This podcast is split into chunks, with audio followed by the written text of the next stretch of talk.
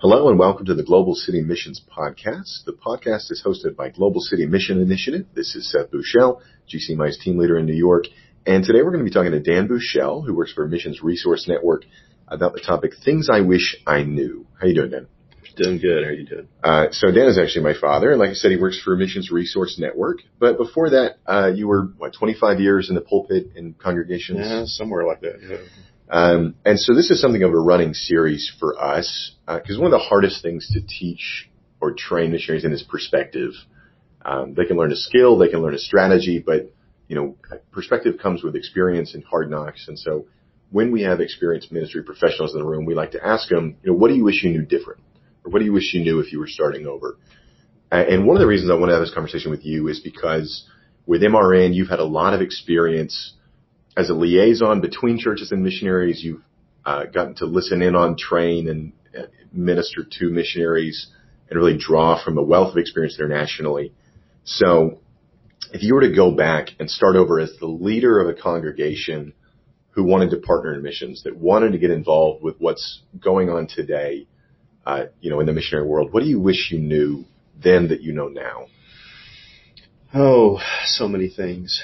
Um, so, if you were to say what is the what is the biggest blind spot you had as a preacher, and what's the biggest blind spot you had as a missions committee member, leader, um, they would be similar, and that is, I made the mistake in ministry, domestic, international, everywhere, of thinking if we get the model right, if we get the structure right, it will produce the right product. So if we build the right church, it will make the disciples. Hmm. And so I was looking at big picture structure issues and I wasn't asking the most important question, which is what is, what is a disciple? How are they made? And then how do we replicate that? And so I was starting on the wrong end of the problem and I spent an awful lot of my life trying to figure out how do we build the right kind of church, assuming that the right kind of church would make disciples? Well, that didn't work out so well. Uh, hit and miss instead of asking, what's a disciple? How are they formed? Well, I think the same thing is true in terms of missions. We tend to want to look at the big picture strategy. Hmm. Um, what's your strategy? What are you trying to do? What, what kind of church are you trying to build? How are you going to do this? Well, instead of saying, all right, now, um, tell me about what you're trying to produce in people. And then how do you leverage that? How do you scale that? How do you do that in a sustainable way? And so, you know, I, I want to start at the other end of the equation. Not that there isn't a strategy, but start at a different end instead of the big picture end. Let's start at what is it you're trying to reproduce in one person before we're trying to figure out how you get a structure for that. Right. Okay, let me echo that back and see if I hear you correctly. That, uh, you know, when we approach ministry and missions, we often come with this formulaic or even mechanistic idea that if we build the right system, it'll produce the right outcome. Right. You're saying the question that we should be asking is, okay, in, in the life of one person that I'm discipling, how do I form in them the character and, and raise them into the stature of Christ and then scale that to be something So yeah, so how do I, how do I first, you know, introduce myself to somebody, form a relationship, make it a disciple? How do we then leverage that into their relationship and multiply that out? And then how do we scale that as those concentric circles of relationship expand? And so it's grassroots from the bottom up instead of organization from the top down. You still eventually have a large scale strategy, but which end of the problem are you starting with? And Yeah. so it's, you want to start with an organic bottom up or big system top down. I've spent a lot of my time doing top down stuff. I wasn't paying enough attention from the bottom up. So that, that's across the board, domestic ministry, international work. So the second, uh, big area that I would want to change, um, in the churches where I was the preacher, pastor, leader, um, we tended to really fall in love with our missionaries and we want to support them and love them. And we didn't really ask them a lot of strategic questions. And as long as they came back with some really good anecdotes and they could tell baptism stories, you know, we were really happy and we supported them. And that's all good. But what I wish we would have been asking is, how are you reproducing yourself? Hmm. How many leaders are you training? how quickly can you turn over what you're doing to others? Um, how is this going to work when you're gone? Right. What are your steps for disengaging, and what's the next place God is calling you to go, and and and, and are we a part of that partnership with you? Um, because ultimately, uh, no matter how many baptisms they're getting or how many responses, they're going to hit a threshold, and they're not going to be able to go beyond it. And for it to really move, they've got to focus on leadership development. But a lot of missionaries feel like their support is insecure and they want to be able to show the results of their immediate work, the people they're leading to the Lord.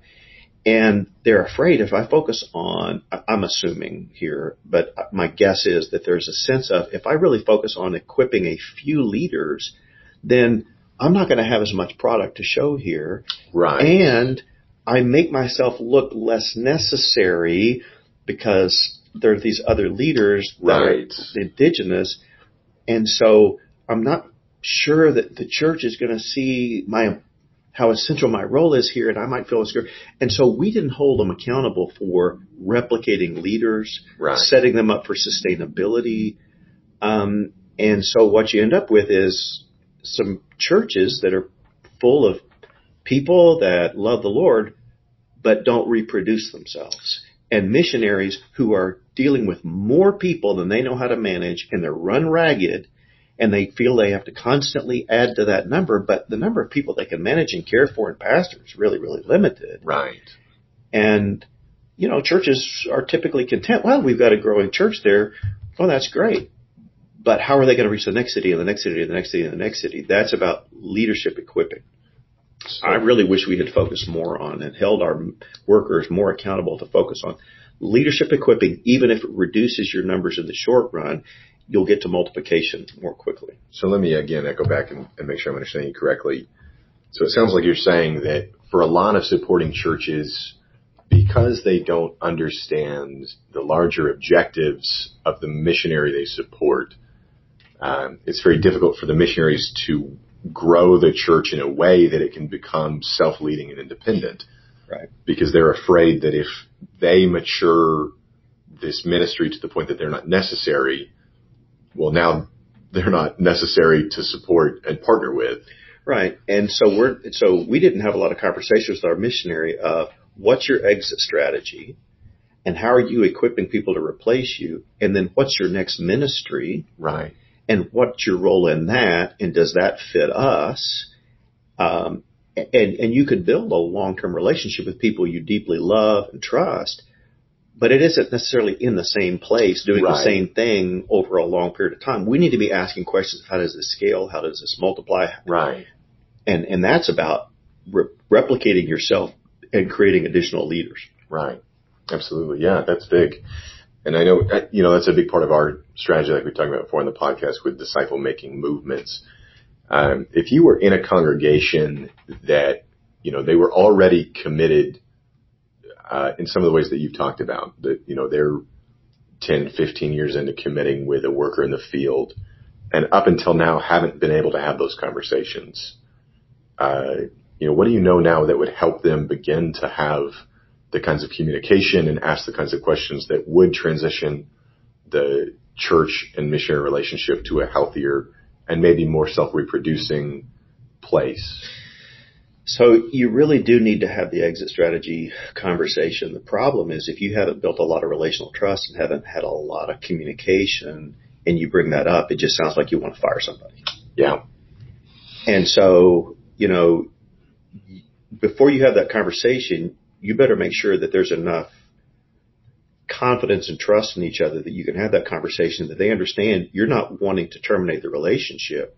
You're wanting to ensure the ongoing growth of the kingdom in that location, and you're wanting to make sure that the leader you're supporting isn't unintentionally sabotaging leadership development there to create an ongoing reason for their presence. Yeah. That's big. And so they need to understand we we love you, we believe in you, but our commitment is to the field over the worker. But we do want to talk with you about what's your next thing and how do we help you move into that as God is calling you to do that. And and make sure you feel secure enough in what you're doing that you can release leadership to other people so you don't have to continue to justify your ongoing presence here. Yeah. If a, if a foreign worker who loves being here and this is their home does feel like they have a secure relationship with their sending congregation, they will often unknowingly sabotage the development of local leaders so there's an ongoing reason for them to be present. Yeah. That needs to be talked about. That needs to be on the table. That is a predictable trap you could fall in. How do we avoid that? Well, anything that's mentionable is manageable. So if we can talk about it, then we can work around it and we can assess it. Uh, but you've got to have those conversations. But don't wait 10 years in, neglect these people for that entire decade, then show up all of a sudden, start asking all kinds of numerical justifiable information, Right. and then say, what's your exit strategy? Well, that just sounds like prelude to a termination. You're going to get defensive responses. You're not going to get healthy communication. Yeah. They're going to, they're going to contact the, the, the power brokers and the, the stakeholders they've got back in your congregation, put pressure on them to put pressure on you. I mean, you're going to get all kinds of weird kind of political stuff going on at that point. It, it, you can't have healthy dialogue if you've neglected something for 10 years. So don't neglect something on the front end. If that's where you are, acknowledge that's where you are. Talk to your work and say, you know what? We realize we really haven't done a great job of communicating with you, understanding what you're doing, supporting you. We want to be more involved with you. Spend some time building some trust before you start jumping into exit strategy conversations Right. give yourself 18 months or two years or at least six months of really good conversation and helping them understand where you're coming from and what your heart is. And they probably are thinking about leader development and they're probably thinking about these things, but they may not be talking to you about it. You might want to listen to them before you start, you know, telling them what they need to do, but just broaching the conversation. Yeah. You know, what's next? That's a big step. How is this going to operate without you?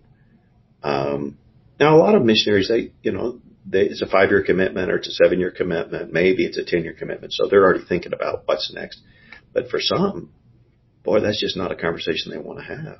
Sure. It seems like even for the five, seven year commitment, though, you know, it- you need to start with leadership development early enough that they're mature enough to lead when you leave. That would be nice. I mean, you know, so if you're waiting until you're six or seven to say, how are you replacing yourself? You may not have the runway Yeah. to develop it by the time you're out of the field. Well, okay, this gets into another issue that is what I call the conundrum of missions funding. okay. So here's the trap that a prospective missionary is in. It's a catch 22. In order to get funding to get to the field, you're going to have to have a compelling strategy that you can give to your church. In order to have a decent workable strategy, you're going to have to get in the field for a couple of years. yeah. So here's the trap. I'm going to design a strategy that will not work to get funding. Then I'm going to go to the country and find out it doesn't work. Then I'm going to develop a different strategy, go back to the church and tell them we're changing what we're doing, which makes you look like you didn't know what you were doing, which of course you didn't know what you were doing. yeah. Instead of on the front end saying, here are some core principles and practices and skills that are involved in disciple making everywhere. right. Here's some things we know about this culture that we're trying to learn. Right. We're going to get into this context and we're going to try to apply these skills and these principles, but we cannot tell you yet exactly what form the strategy is going to take until we've been in the field. Yeah. Now, the sending church or foundation or donors or whatever need to be educated about. That is actually the most healthy way to begin the work. Yeah.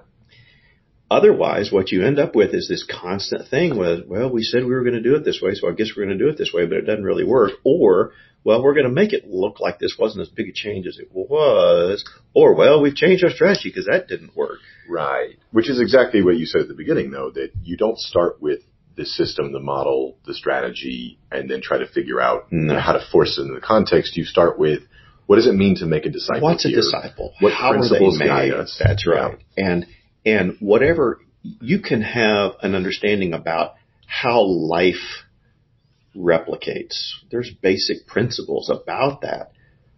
But you can't say before you have the baby what the baby's going to look like, how it's going to behave, how you're going to parent it. I mean, you know, you kind of have some principles, but every child is unique. Every setting is unique. You know, you, you, you raise one child to two or three, you think you know something about parenting and the next child's really, really different. Well, you know, you think you know something about how to do mission work in this country, then you move to the next village and it's different here. Yeah. It's a different mix of people and characters and dynamics. You cannot create a working strategy for a location without having been in that location. And the notion that you can is just foolish. And we've created that expectation on the part of missionaries in order to get funding. Well, that's, that's just dumb on both ends of the equation. We, we've just got to educate churches about that. We've got to educate missionaries about that. We've got to find ways around this kind of conundrum. That doesn't mean there's no strategy. That doesn't mean there are no principles. That doesn't mean there are no skills in place. That doesn't mean you have no idea what you're doing. But a lot of the strategy has to be developed on site. Yeah. And we've got to have mature conversations and realistic expectations of what that, what that looks like. I just, you know, I had no clue about any of that stuff when I was a preacher in an American church trying to be supportive of missionaries. Yeah. And I had a suspicion a lot of times that I'm not being told the truth a lot of the time. Apparently nothing bad ever happens in that country. Nothing bad ever happens in that. They just have one success after another all day long, you know. It doesn't smell right. That doesn't seem right. Well, that doesn't help you and your church grow and learn about the ongoing mission of God either. No, no. I heard a great quote the other day. I'm kind of digressing here, but and, and I can't remember exactly who said it or how it went, but it was something like this. If you're hearing some bad news, that's good news. If you're hearing only good news, that's bad news. Right. Yeah. you know, if you're dealing with something that's in reality, it's, it's a mix of good and bad. And we have yeah. to have a realistic assessment of, of what that is, a realistic expectation of what that is. Right. You know, so those are some things I wish I knew. There were there's a long, long list. How much time do you have? I, I, I, no, have, that was, I've had was, a lot of ignorance through the years, and I still do. That was plenty for today, and I think that's really going to be great and, and, bless our listeners. So thank you for making the time to interview with us and share your experience. Uh, and thank you for joining us today on the Global City Mission podcast. You can learn more about GCMI at our website at globalcitymission.org, or you can visit us on our Facebook and Twitter.